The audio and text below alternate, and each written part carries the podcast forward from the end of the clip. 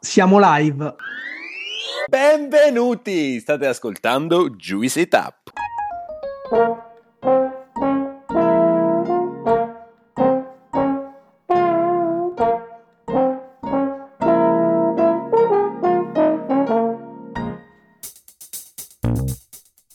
Siamo Gianluca, Alessandro e Claudio, tre amici che si sono conosciuti ai tempi dell'università a Pollenzo. Siamo molto diversi tra noi, ma condividiamo una grande passione per l'enogastronomia, per tutto o quasi tutto ciò che è edibile e potabile. Una di quelle amicizie costruite tra piatti di pasta e bottiglie di vino.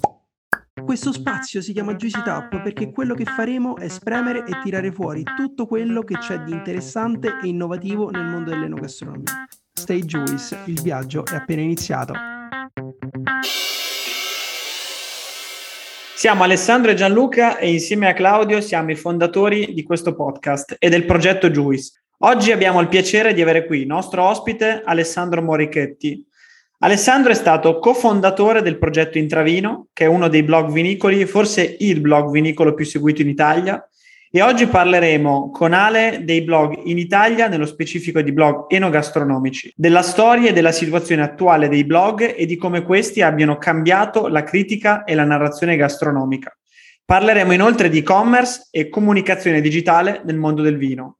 Io direi di iniziare. Ciao Ale, benvenuto su Juicy Tap. Ciao ragazzi, è un vero piacere essere con voi. Piacere tutto nostro. Partiamo con la prima domanda. Come sempre, ti chiediamo una piccola presentazione, quindi chi è Alessandro Morichetti e se puoi raccontarci un po' il tuo percorso dagli studi e le tue esperienze professionali. Allora, nato a Civitanova Marche il 7 giugno 1979, fatto il liceo scientifico, poi scienze della comunicazione a Bologna con una tesi sui ristoranti in sociologia della cultura, cultura dei ristoranti nelle Marche e da lì è partito un po' tutto, perché il piacere di mangiare c'era già, il piacere di bere è arrivato gradualmente poi dopo la laurea ho fatto altre esperienze, ho fatto un master sul no profit terzo settore e commercio equo con uno stage in una casa editrice a Bologna, l'editrice missionaria italiana, e poi dopo ancora un corso di formazione professionale sulla ristorazione, il turismo e i prodotti tipici con la provincia di Ascoli Piceno. E ho fatto quel corso lì perché all'interno c'erano i tre livelli dell'ICE, perché comunque c'era questa curiosità mia di approfondire il mondo del vino che era nata qualche, qualche anno prima. Da lì ho fatto due borse lavoro differenti, una in campagna, per cui in un'azienda vitivinicola nel Piceno, Fiorano, dove ho fatto per un anno il, il contadino fondamentalmente. È stata un, una bellissima esperienza perché tu fai laurea, master, eh, bim bum bam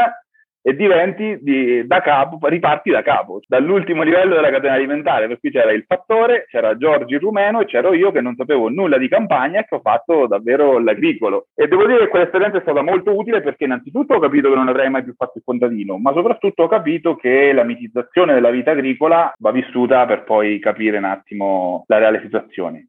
Dopo quell'esperienza sono passato all'estremo opposto della filiera, per cui in un'osteria che stava aprendo una, una mia amica a Citanova, dove per due anni senza nessuna esperienza pregressa ho fatto, diciamo, l'oste, comunque stavo in sala, senza nessuna esperienza, per cui immaginate delle robe assurde, insomma, io avevo solo servito il vino durante il corso dell'ICE, per cui ai matrimoni con lo Spencer, vestito da pinguino bellissimo, con le coccardine, il tastevenne e tutto, servivo il vino in condizioni pietose, però una bella esperienza. Due anni da oste, dal 2009 al 2011 e contestualmente partiva in Travino, per cui la mattina facevo il, il blogger d'assalto di una materia ancora oscura e poi il pomeriggio alle 6 iniziavo all'osteria, stavo tra i tavoli e giocavo le mie poche carte nelle, nell'interazione con i clienti. Tramite Intravino ho conosciuto Mauro Mattei, che è stato sicuramente il, uno degli incontri più, più utili per, per, la mia carriera, perché Mauro, dopo un trascorso a Gambero Rosso tra i ristoranti in tutta Italia, era finito a Piazza Duomo, quindi qui in Piemonte, ad Alba,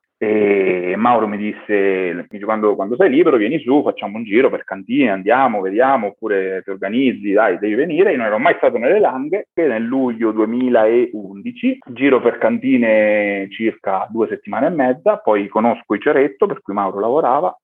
che avevano questo e-commerce di vino nascente, è nato da pochissimo e da lì ho iniziato a ottobre e poi eccomi qua, sto ancora qua su Dal punto di vista professionale, poi l'innesto ulteriore è stato nel 2018 quando ho iniziato a mm, collaborare con eh, le Cave Piren, per cui ho due lavori fondamentalmente, due mezzi lavori, la mattina ufficio dipendente, quindi la parte fissa,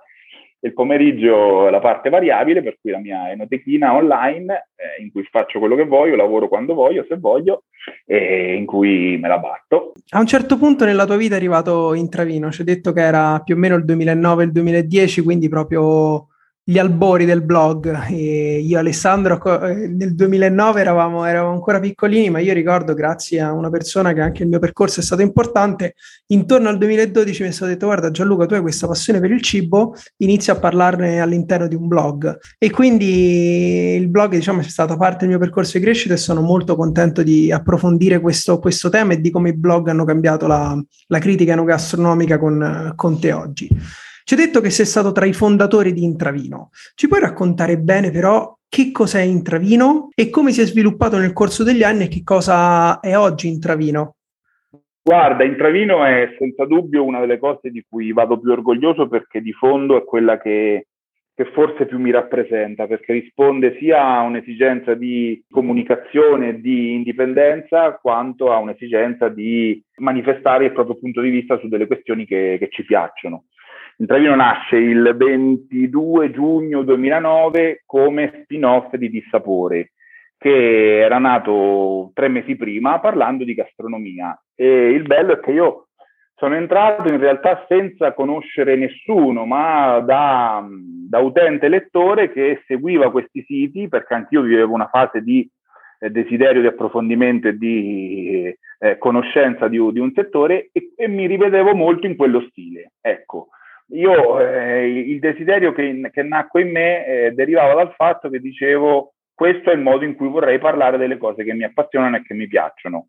Eh, mandai un articolo abbastanza orribile perché non conoscevo il, il mezzo dal punto di vista autoriale e non sapevo come pormi. Poi piano piano ho affinato il tiro, eh, per fortuna Massimo Bernardi che è stato all'origine di Sapore e poi anche di Intravino, eh, da questo punto di vista è stato un grande maestro anche lui insieme ad altri perché, come dire, pubblicare un testo che è un terzo di quello che hai mandato tu, eh, molto più corto, molto più conciso, molto più efficace,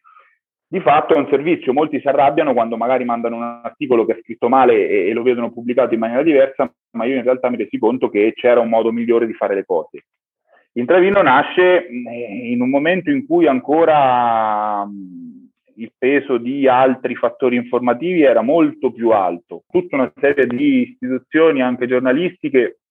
avevano un peso molto diverso. Noi nasciamo come voce alternativa, come voce dissonante, come un gruppo di persone di diversa estrazione, chi oste, chi enotecario, chi grafico, chi giornalista, che in quella finestra trovano uno spazio di libertà e di autonomia. E per me, nonostante oggi non riesca praticamente a contribuire in alcun modo, come dire, eh, le necessità iniziali sono rimaste le stesse e il piacere iniziale è rimasto lo stesso perché di quel tipo di informazione c'è sempre un grandissimo bisogno. Poi ovviamente, come ben sapete, eh, quel tipo di approccio ha anche tutta una serie di criticità. Non ultima il fatto che non rende soldi, perché non, eh, non è facilmente spendibile dal punto di vista della pubblicità e degli introiti. Eh, nessuno ha piacere di investire soldi in un sito eh, autonomo, indipendente, che non,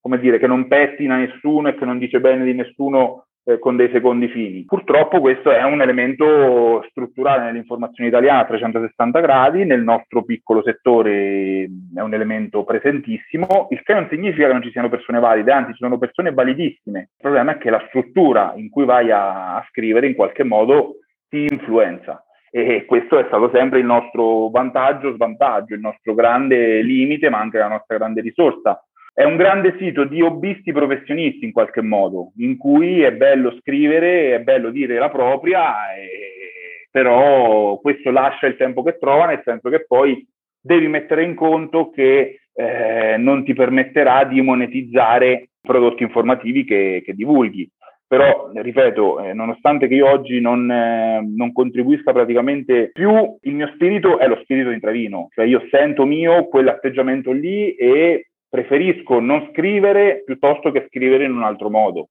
e se mai dovessi avere voglia di scrivere qualcosa lo farei praticamente solo in quel sito lì, anche perché negli ultimi dieci anni l'ho fatto solo in quel sito lì. Scrivo a casa mia come voglio io, quello che dico io, quando lo dico io e con l'atteggiamento che, che prediligo e che mi riflette soprattutto. Come dire, il costo della libertà per certi versi, che non significa per forza essere più bravi di altri, assolutamente, però mi piace molto pensare a, quella frase che disse il mio amico Francesco Annibali, eh, cioè che c'è un mondo del vino prima e dopo il Intravino, nel senso che quel sito lì in qualche modo è stata una bella finestra di, eh, di novità.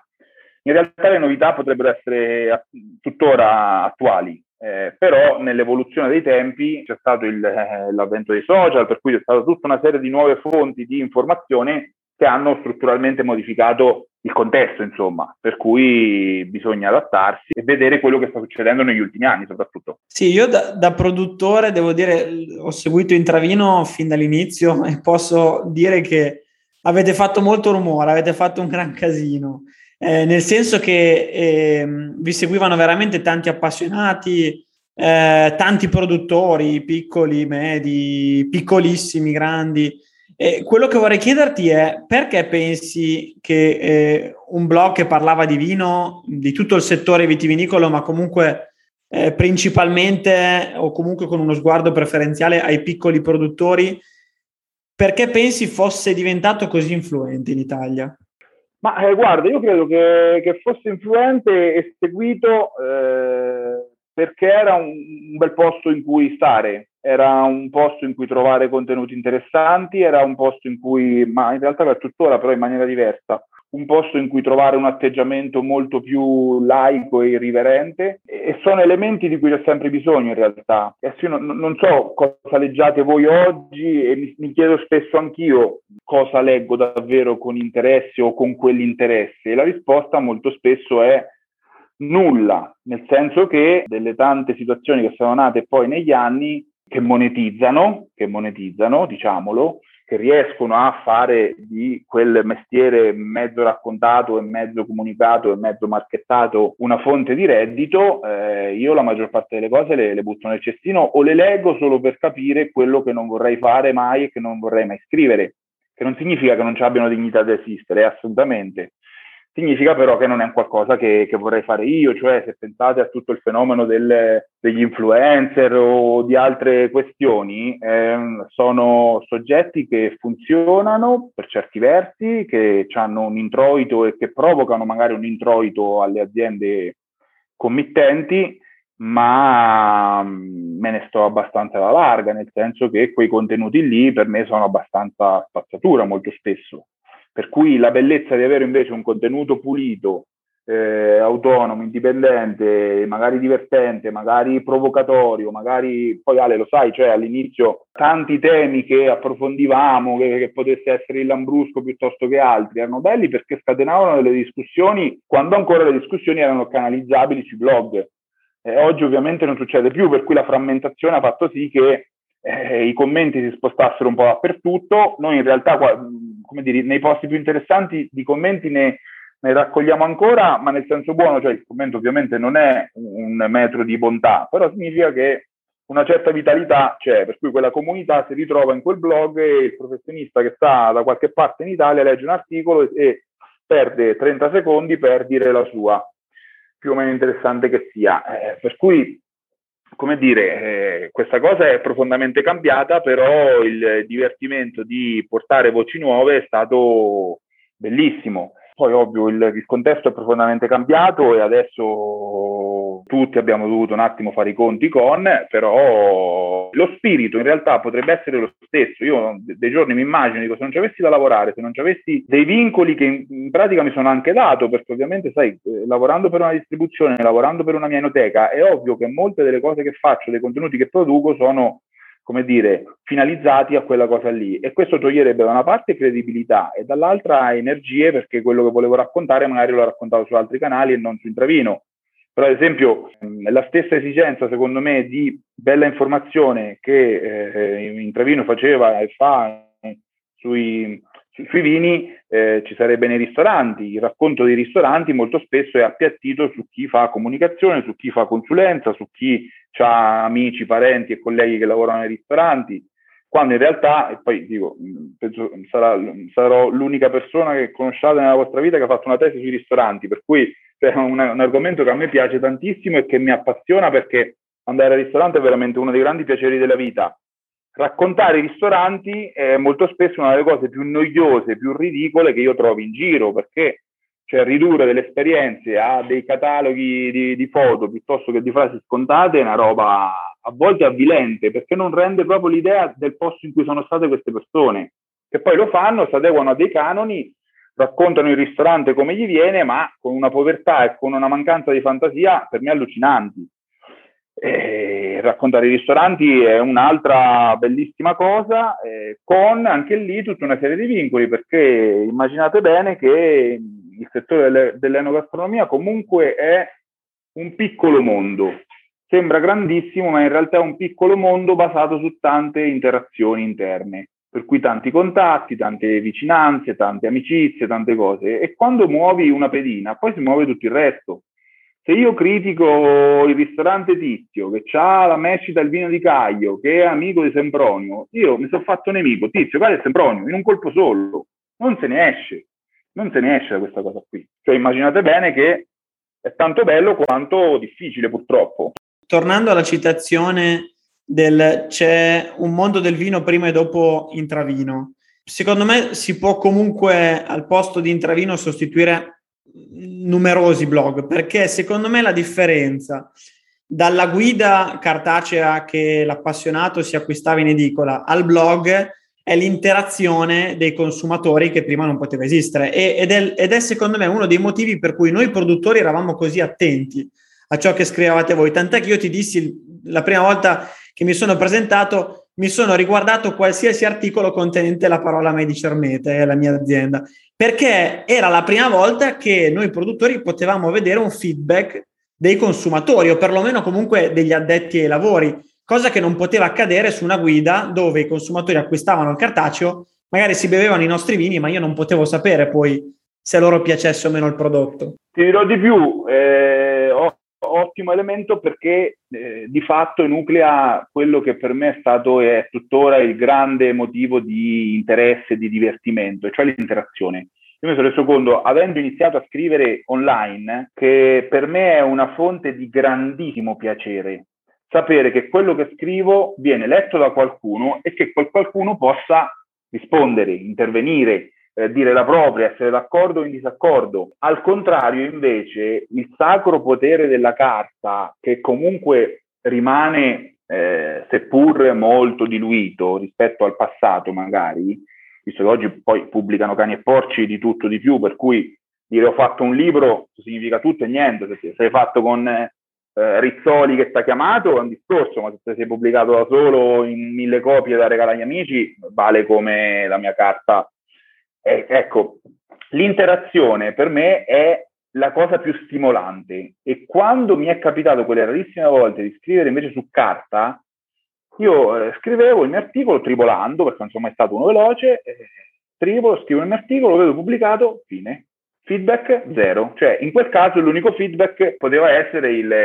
il bonifico per il testo pubblicato, ma non c'erano altri feedback. Eh, laddove invece il piacere di e, interagire con il lettore, che fosse un produttore, che fosse un appassionato, che fosse un, un altro critico, era il top del top. Parlare di Lambrusco dicendo delle cose, poi Alberto Medici risponde, manda la lettera in travino e io gli rispondo e dico guardi, io non capisco quello che dice, bla bla bla, però vedrà che il futuro dei Lambruschi sono i fermentati. Eh, alla fine qual è stata? È stata che il futuro dei Lambruschi in realtà erano i fermentati, ma non perché è bella la novità a prescindere, ma perché forse in quei prodotti c'era in luce una fonte di interesse maggiore.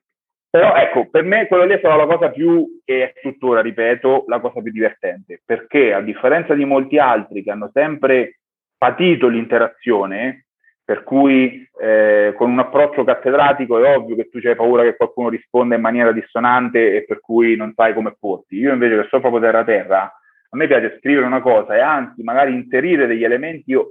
volutamente provocatori in maniera tale che mi arriva una risposta. Se parlo in un ristorante mi piace dire le cose che sono andate bene, ma mi piace pure dire quelle che non sono andate bene. Le, le, cose negative provocano molta più interazione delle cose positive. E lo vedete eh, su Instagram in cui il tenore dei commenti è un cuoricino, due cuoricini, tre cuoricini, yeah, oh yeah, wow, fantastico, bellissimo, bravissimo, cioè il 99% delle interazioni su Instagram è una roba da seconda elementare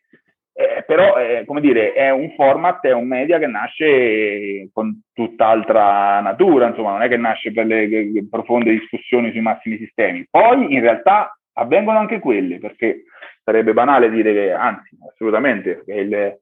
sicuramente la fonte adesso più trafficata e più interessante magari, però come dire, quel, quell'interazione per me è fantastica, cioè scrivere qualcosa sapendo che provochi una reazione è la cosa più bella del mondo non porta soldi, ma è bellissima. Guarda Alessandro, colgo al volo questa, questa palla di Instagram perché stiamo parlando di, di, interazioni, no? E la riflessione che mi viene in mente è proprio questa che hai ceduto te con Instagram, che forse dai blog in poi questo livello di interazione è esploso. Però la mia personale opinione è che mentre nel blog veniva dedicato del tempo da chi, da chi interagiva per esprimere un pensiero, per articolarlo, per ascoltare la risposta, adesso le relazioni sono esplose, moltiplicate, però con un livello di superficialità veramente, veramente altissimo, perché come dicevi tu ci si limita eh, ad un emoticon se l'interazione è diventato uno strumento per, per, crescere, per crescere sui social, cioè io faccio vedere che interagisco con il tuo post, così poi si crea, si crea questa, questa catena. E quindi la domanda che ti volevo fare è, è all'interno dei blog, Esiste ancora questo tipo di interazione sana o anche lì si è appiattita? E questa domanda si collega anche un po' a quello che è lo stato di salute dei blog. I blog sono ancora un, una realtà popolata online oppure ormai eh, ci si è spostati verso i social e lì si è spostato tutto il dibattito con conseguente appiattimento di quest'ultimo? Eh, bella domanda. Eh, sicuramente molto traffico si è spostato altrove non siamo diventati tutti più scemi, semplicemente ci siamo adattati a degli strumenti nuovi per eh, i mezzi che quei strumenti ci mettono in, in, mano. Oggi gli scemi li vediamo di più di prima, questo sicuramente, ma non è che i social hanno inventato gli scemi o, o, o i Novax, gli scemi c'erano anche prima, adesso li vediamo e purtroppo ci eh, interagiamo, eh, per cui come dire, mh, mm, non credo in un'evoluzione genetica dell'umanità, credo nel fatto che strumenti nuovi hanno portato a voci nuove che magari molto spesso sono utili, altre volte no. Quando Eco disse i social hanno aperto il lavoro pubblico a una schiera di stupidi, secondo me disse una parte di verità e una parte no, nel senso, con tutto il rispetto per uno dei più grandi uomini della cultura italiana, ho fatto l'università che aveva inventato lui e e mille volte mi sono detto ma questo era veramente un genio, leggendo il nome della rosa e tutto il resto. Però eh, dall'altra parte, se vediamo la stupidità, eh, è anche vero che vediamo tanta intelligenza. Se io scopro banalmente il vostro podcast e tramite il vostro podcast entro in contatto con eh, boh, tre persone nuove che non avevo mai sentito e che fanno delle cose, io quella bellezza lì la, la, la come dire, la devo eh, collegare alla bellezza dei nuovi strumenti, perché se no sia voi che io saremmo stati a casa eh, chiusi nella cameretta e non avremmo potuto veicolare nulla di quello che ci avevamo in testa. Per cui, mh, mm, come dire, è ovvio che eh, il drenaggio di pubblico dai blog abbia tolto energia, eh, si commentano i, i posti um, che fanno un po' più comunità, cioè in Travino c'ha meno lettori di cinque anni fa, però quel piccolo zoccolo duro di appassionati che lo aprono tutti i giorni per vedere di che cosa si, si tratta, eh, in qualche modo c'è sempre. Sugli argomenti caldi è ovvio che se faccio la ricognizione dei vini austriaci avrò un commento, due commenti e stop. Ma io sono sicuro eh, che sugli argomenti caldi eh, in cui è bello confrontarsi in un posto affidabile, tra virgolette, la discussione poi esce fuori. Definire il posto affidabile non è facile, nel senso che eh, Intravino, e questa secondo me è la cosa più bella che io posso dire oggi di Intravino, è che è un posto in cui eh, giovani appassionati, magari professionisti del settore, magari vicini ma non strettamente collegati, che vogliono parlare di vino, che hanno piacere di eh, portare in pubblico la propria voce, non mandano eh, l'email a Tizio Caio e Sempronio di altri siti, non scrivono al Gambero Rosso, non scrivono a Slow Food, non scrivono a Cernilli, mandano la mail a Intravino e dicono vorrei parlare di questo. E noi gli rispondiamo, guarda, qui non c'è nessun test d'ammissione, però mandaci un testo e facci vedere che sai scrivere e che sai argomentare un'idea. Se sei capace, bene. Poi è ovvio che io, io sono meno bravo, tu sei più bravo, quell'altro è un genio, eh, le voci sono tante e, e, negli anni è ovvio che sia molto cambiata anche la compagine, però il concetto di fondo è quello e per me ogni volta è bellissimo quando persone di anche altri settori, magari però vicine al vino, che dedicano tutto il loro tempo al vino, e, e questo è bellissimo, eh, dicono io voglio parlare di vino, lo voglio fare lì, non altrove. E questo ehm, secondo me è un grande... è un grande segno perché in qualche modo anche oggi testimoniamo che è una porta aperta a tutti. Per cui se c'è il farmacista sapete che, uno dei pubblici del vino più intensi sulle grandi bottiglie sono i farmacisti, per ovvi motivi, per cui se uno si appassiona e c'ha pure eh, la possibilità, eh, il farmacista beve. Allora, se c'è un farmacista che sta bevuto 10 bottiglie di, che cazzo ne so, Leroy, che io non ho mai visto col telescopio, se l'è bevute con calma, perché poi non è che l'è bevuto, se ne è bevuto un dito, lui si è, si è comprato la bottiglia perché se la può mettere e, e paragona 10 bottiglie, ma secondo me quella persona è molto più eh, interessante da ascoltare che un Mamma Santissima che ci racconta la storia della vita e che poi è del tutto inutile, insomma. Per cui c'è tanta energia da liberare ovunque e secondo me, ecco, uno dei, cioè, il postulato del, del wine blogger è che data una qualsiasi materia, data una qualsiasi bottiglia, data una qualsiasi zona, c'è sempre qualcuno che ne sa più di te. Io anzi parto dalla, dalla prospettiva opposta, cioè penso che su quella determinata zona c'è tizio che non conosce nessuno ma che ne sa più di tutti io ho degli amici nelle, in diverse zone d'Italia, ma penso soprattutto a quelle nelle zone di Lambruschi, che vanno nelle cantine magari tre anni prima che, che arrivino su una guida, perché questi stanno lì con, con, il radar appassionati perché sentono la tizio che Caio ha aperto una cantina dentro all'altro, tra loro vanno lì subito a chiedere, a capire, a assaggiare, eh, ma questa è la bottiglia in prospettiva. Per cui, eh, come dire, quell'energia c'è e ci sarà sempre e sarebbe bello, insomma, eh, canalizzarla. E poi è ovvio che, che se tutto disciolto e che di commenti interessanti e utili se ne trovano sempre meno. Eh, io dico che dalla, dal lato nostro quanta più ciccia buona metti sul, sul, piatto e tanto più arriveranno i contorni buoni. Se tu metti ciccia scadente eh, non, non, c'è tempo da perdere neanche sul contorno. Volevo chiederti se ci puoi aiutare a tracciare un po' una storia, una parabola della, della critica e della narrazione enogastronomica in Italia. Cioè, da dove siamo partiti, quando è arrivato in, in Travino il mondo del blog e dove siamo, siamo adesso, come si sono evoluti i canali, i linguaggi. Eh, questo è un bel domandone eh, che, come dire, gli storici della, del racconto enogastronomico potrebbero sviluppare in ore e ore.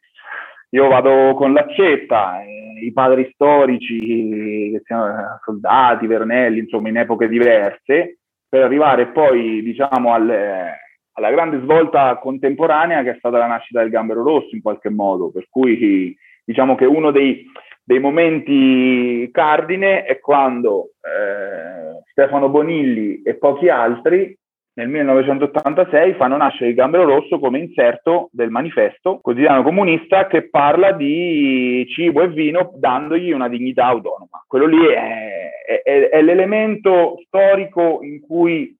di cui tutti siamo in qualche modo figli, perché prima di allora questo settore in tutti i suoi aspetti era considerato quasi da mh, mm, trattare con, eh, con, paura, con timore, con vergogna, perché è un paese cattolico, per cui il piacere fisico deve essere inquadrato in un certo modo e quant'altro. Lì nasce il, il discorso enogastronomico contemporaneo, quindi Gambero Rosso da una parte, Slow Food dall'altra,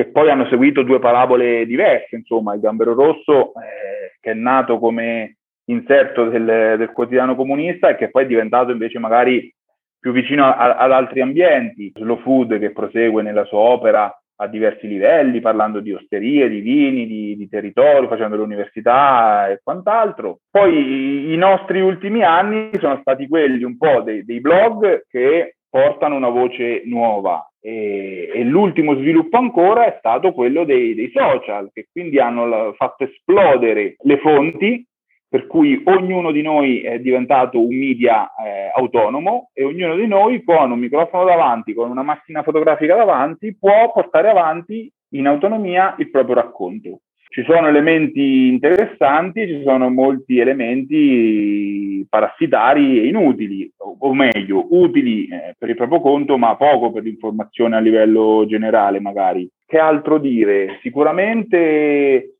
l'esplosione delle fonti ha portato anche ad elementi eh, di interesse, questo è, è indubbio, ma vanno padroneggiati, vanno capiti e sono, come dire, strumenti nuovi che hanno dinamiche del tutto nuove e che sono nuove anche per noi, cioè se voi pensate, io mi sono laureato nel 2005 in scienze della comunicazione, io nel 2005 non avevo mai sentito la parola blog, eh, per cui è tutto nuovo e lo costruiamo anno dopo anno, nel senso anche da, da fruitori, dove andremo non lo so, eh, di sicuro di buona informazione c'è sempre bisogno, il problema è che è sempre più difficile trovarla, perché quello che si poteva fare un tempo non si può probabilmente più fare, non ci sono più i budget, non c'è più una consistenza, cioè se, se voi pensate che quando Bonilli lavorava in Rai si verificò un episodio che era indicativo allora era indicativo tuttora, nel senso che eh, fecero una comparata di prodotti surgelati adesso mi, ricordo in maniera così approssimativa, la Findus arrivò ultima, eh, quando venne pubblicata la cosa, quando uscì la cosa, la Findus tolse 800 milioni di pubblicità dalla RAI. Partiamo da lì. Il discorso è sempre lo stesso, Ri- cambiano gli addendi, ma il risultato è sempre lo stesso. Cambiano i media, cambiano gli anni, cambiano i soggetti, però poi alla fine si ritorna sempre su chi paga cosa e perché. Eh, detto questo, fare buona informazione è una cosa secondo me bellissima perché significa mettere al servizio del lettore la tua prospettiva, raccontata bene, eh, personale, non necessariamente oggettiva perché oggettività insomma forse ovviamente non esiste, però argomentata eh, e ci permette di farci un'idea in tutti i settori. Ci pensate alle passioni che ognuno di noi ha, eh, sentire persone informate che ci danno una prospettiva è bello, perché ci fa entrare in, in empatia a distanza con qualcuno che ci sta veicolando dei contenuti. Poi dopo ognuno sceglie eh, le persone con cui va più in, in, accordo e di cui si fida di più, perché alla fine è questo, cioè c'è qualcuno che fa, come dire, offre il proprio servizio di interpretazione, di lettura critica, di, eh, di analisi, io ne fruisco e, e lo faccio mio facendone tesoro. Alessandro, la critica gastronomica, secondo te, è morta? Ma forse non è morta, ma di sicuro non sta, non sta bene. Eh, di sicuro è un settore, come tante altre critiche, ma è quello che conosciamo un po' più da vicino, che risentono di problematiche strutturali molto forti a tanti livelli. In primis eh, il discorso economico sicuramente, cioè chi paga il tuo contenuto, chi paga la tua cena, chi paga il tuo vino, e in secondo luogo il fatto che essendo un piccolo acquario devi sapere che tutto quello che scrivi c'è una ricaduta sugli altri. Per cui se vuoi buoni rapporti devi essere eh, sereno, pagato e, e, piacevole con tutti. Di fonti attendibili ce ne stanno poche ragazzi, questo è un dato, è un dato di fatto. Eh, un po' per favillità, un po' per, per, elementi strutturali, un po' perché molte persone non hanno forse proprio gli strumenti per, per essere una voce autorevole. Tanti bazzicano nell'ambiente a diversi livelli, però la mia prospettiva è abbastanza, abbastanza negativa perché più e più volte negli anni mi sono reso conto di come sia tutto interconnesso, per cui essere autonomi ha un prezzo, eh, che poi uno decide se stare al gioco oppure no perché il meccanismo è quello lì, eh, per cui devi decidere da che parte stare e come, come, comportarti. Se tu fai il critico dei ristoranti e poi di fatto eh, hai consulenze a tutti i livelli con chef, ristoratori, hotel e quant'altro, ma di che cazzo stiamo parlando? Cioè, su, siamo, siamo seri. Eh, capisco che tutti devono vivere, io vivo vendendo vino e, collaborando con una distribuzione, per cui ho fatto la mia scelta per eh, portare avanti il mio modo di essere in questo settore in maniera serena, però so bene che le criticità, se mi mettessi a parlare di vino, sarebbero, sarebbero tante, per cui non, non, non lo faccio proprio per questo, in qualche modo. Io direi di cambiare tema e di parlare del tuo, del tuo, lavoro, anzi del tuo mezzo lavoro come lo hai definito prima tu. Eh, oggi sei gestore e proprietario di un'enoteca, un'enoteca virtuale, un'enoteca online. Eh, puoi raccontarci dell'esperienza di, di Do You Wine, che è poi il tuo, il tuo, portale, il tuo mondo virtuale dove metti insieme un po' eh, tutti i vini che, che ami e che, che apprezzi? Sì, Do You Wine è il mio, il mio, piccolo mondo, è la mia piccola enoteca, virtuale perché gli acquisti passano da, da un sito, fisica perché il magazzino lo gestisco io. È una, una piccolissima realtà, in partita, come dicevo prima, nel, nel 2010 con dei, dei, soci di Alba, Ceretto per il vino e poi un, un socio che seguiva l'amministrazione e l'altro che seguiva i, i siti internet. Io sono entrato nel 2011, poi per alterne vicende insomma l'ho, l'ho rilevata nel 2017 e da lì è diventata in qualche modo casa mia. E, e, lì faccio quello che mi pare sostanzialmente, per cui compro i vini che mi piacciono, racconto i vini che mi piacciono, è un posto piccolissimo, per cui non è il sito in cui puoi capitare a caso per comprare del vino, perché ci sono siti a partire da, da Britannico con i wine super forniti che lavorano benissimo, che non svaccano sui prezzi mediamente, adesso poi tranne delle, delle eccezioni, però sono siti che offrono dei servizi importanti e che permettono anche un, dire, un ragionamento sul settore del, della vendita online del, del, vino. Io ho la botteghina di paese in cui trovi qualche chicca, eh, in cui c'è un rapporto diretto cliente-enotecario, in cui alla fine vari ordini li, li, raccolgo su WhatsApp alla fine, perché il rapporto diretto fa sì che se mi arriva un vino che so che ti piace, te lo scrivo e tu mi dici ok, lo voglio, senza passare dal sito, senza impazzire. È un lavoro che vorrei fare sempre meglio, nel senso di avere una selezione ancora più centrata sui miei gusti e un pochino più ampia su alcune denominazioni. Non è un sito che vende vini incasellabili in una dicitura, per cui non è un sito di vini naturali, non è un sito di vini strani, non è un sito di vini di Borgogna, è un sito in cui prendo quello che, che, mi piace, per cui qualsiasi cosa, che è un po' la mia cifra distintiva, è un po' il mio modo di vivere il mondo del vino. Non ho bisogno di alcuna catalogazione, non devo dire io vendo i vini, io vendo i vini che mi piacciono. E, e di fatto mi sono trovato a vendere molti dei vini di cui negli anni avevo parlato su Intravino, perché quello che pensavo prodotto buono eh, da raccontare, credo che sia prodotto buono da da vendere, c'è una continuità. E in questo, ecco, questa cosa nel mio piccolo mi fa molto piacere perché, come dire, mi conferma che quello che dicevo era coerente con quello che poi ho fatto in un'altra veste, eh, laddove invece molto spesso si scrive benissimo di vini che uno non berrebbe mai. Questa cosa mi, insomma, non è né credibile né interessante. L'articolo su Stefano Amerighi eh, lo scrissi nel 2009, poi dopo nel, nel 2018 è stato vignaiolo dell'anno per il Gambero Rosso. Però quel fenomeno lì l'abbiamo seguito fin dall'inizio. E quindi se, se vendo i vini Stefano Amerighi, che dal punto di vista del, del bilancio mi muovono nulla, però lo faccio con il piacere di proporre un qualcosa che secondo me ha senso e che rappresenta un fenomeno importante di questi anni.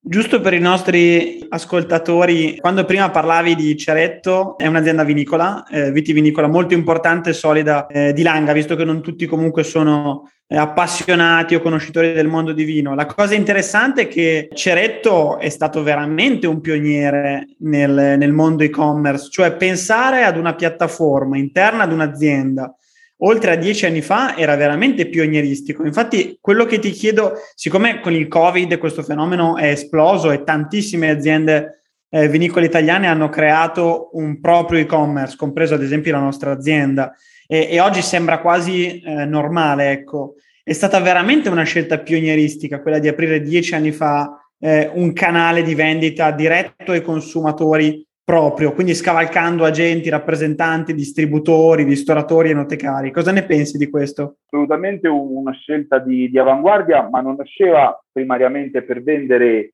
eh, i vini propri, quanto per eh, sottolineare il ruolo e la volontà eh, della famiglia Ceretto di valorizzare la zona, infatti nasceva come e-commerce di vini piemontesi che venivano quindi scelti e proposti. Sicuramente lo scorso anno è emersa una cosa molto chiara, e cioè che la maggior parte delle aziende di vino, non solo quelle piccole, eh, molto spesso già abbiano un'idea del commercio eh, ad essere gentili un po' distorta, ad essere più realisti non sanno nulla di commercio, non sanno nulla di come porsi sul mercato, non sanno nulla di tante criticità che ci stanno dopo la produzione del vino. E lo vedevi soprattutto in quegli e-commerce che uscivano con dei prezzi fatti a cazzo, che quindi non tenevano minimamente conto di tutta la filiera che c'è per cui l'azienda che apre il proprio e-commerce perché ha il magazzino pieno, ovviamente ha un, un, una problematica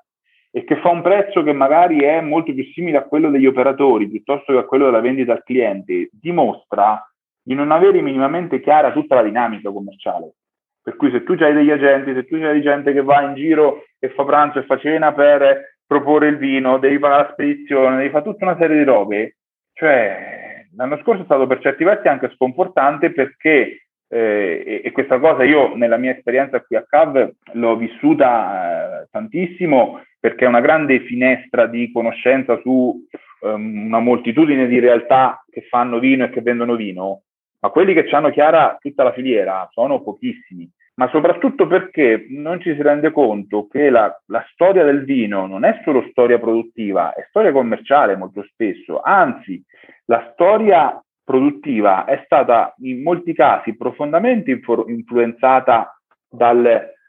dal, contesto commerciale di, di una zona. E, e, questa cosa ce la scordiamo troppo spesso, cioè io ho abitato cinque anni a Barbaresco, ma eh,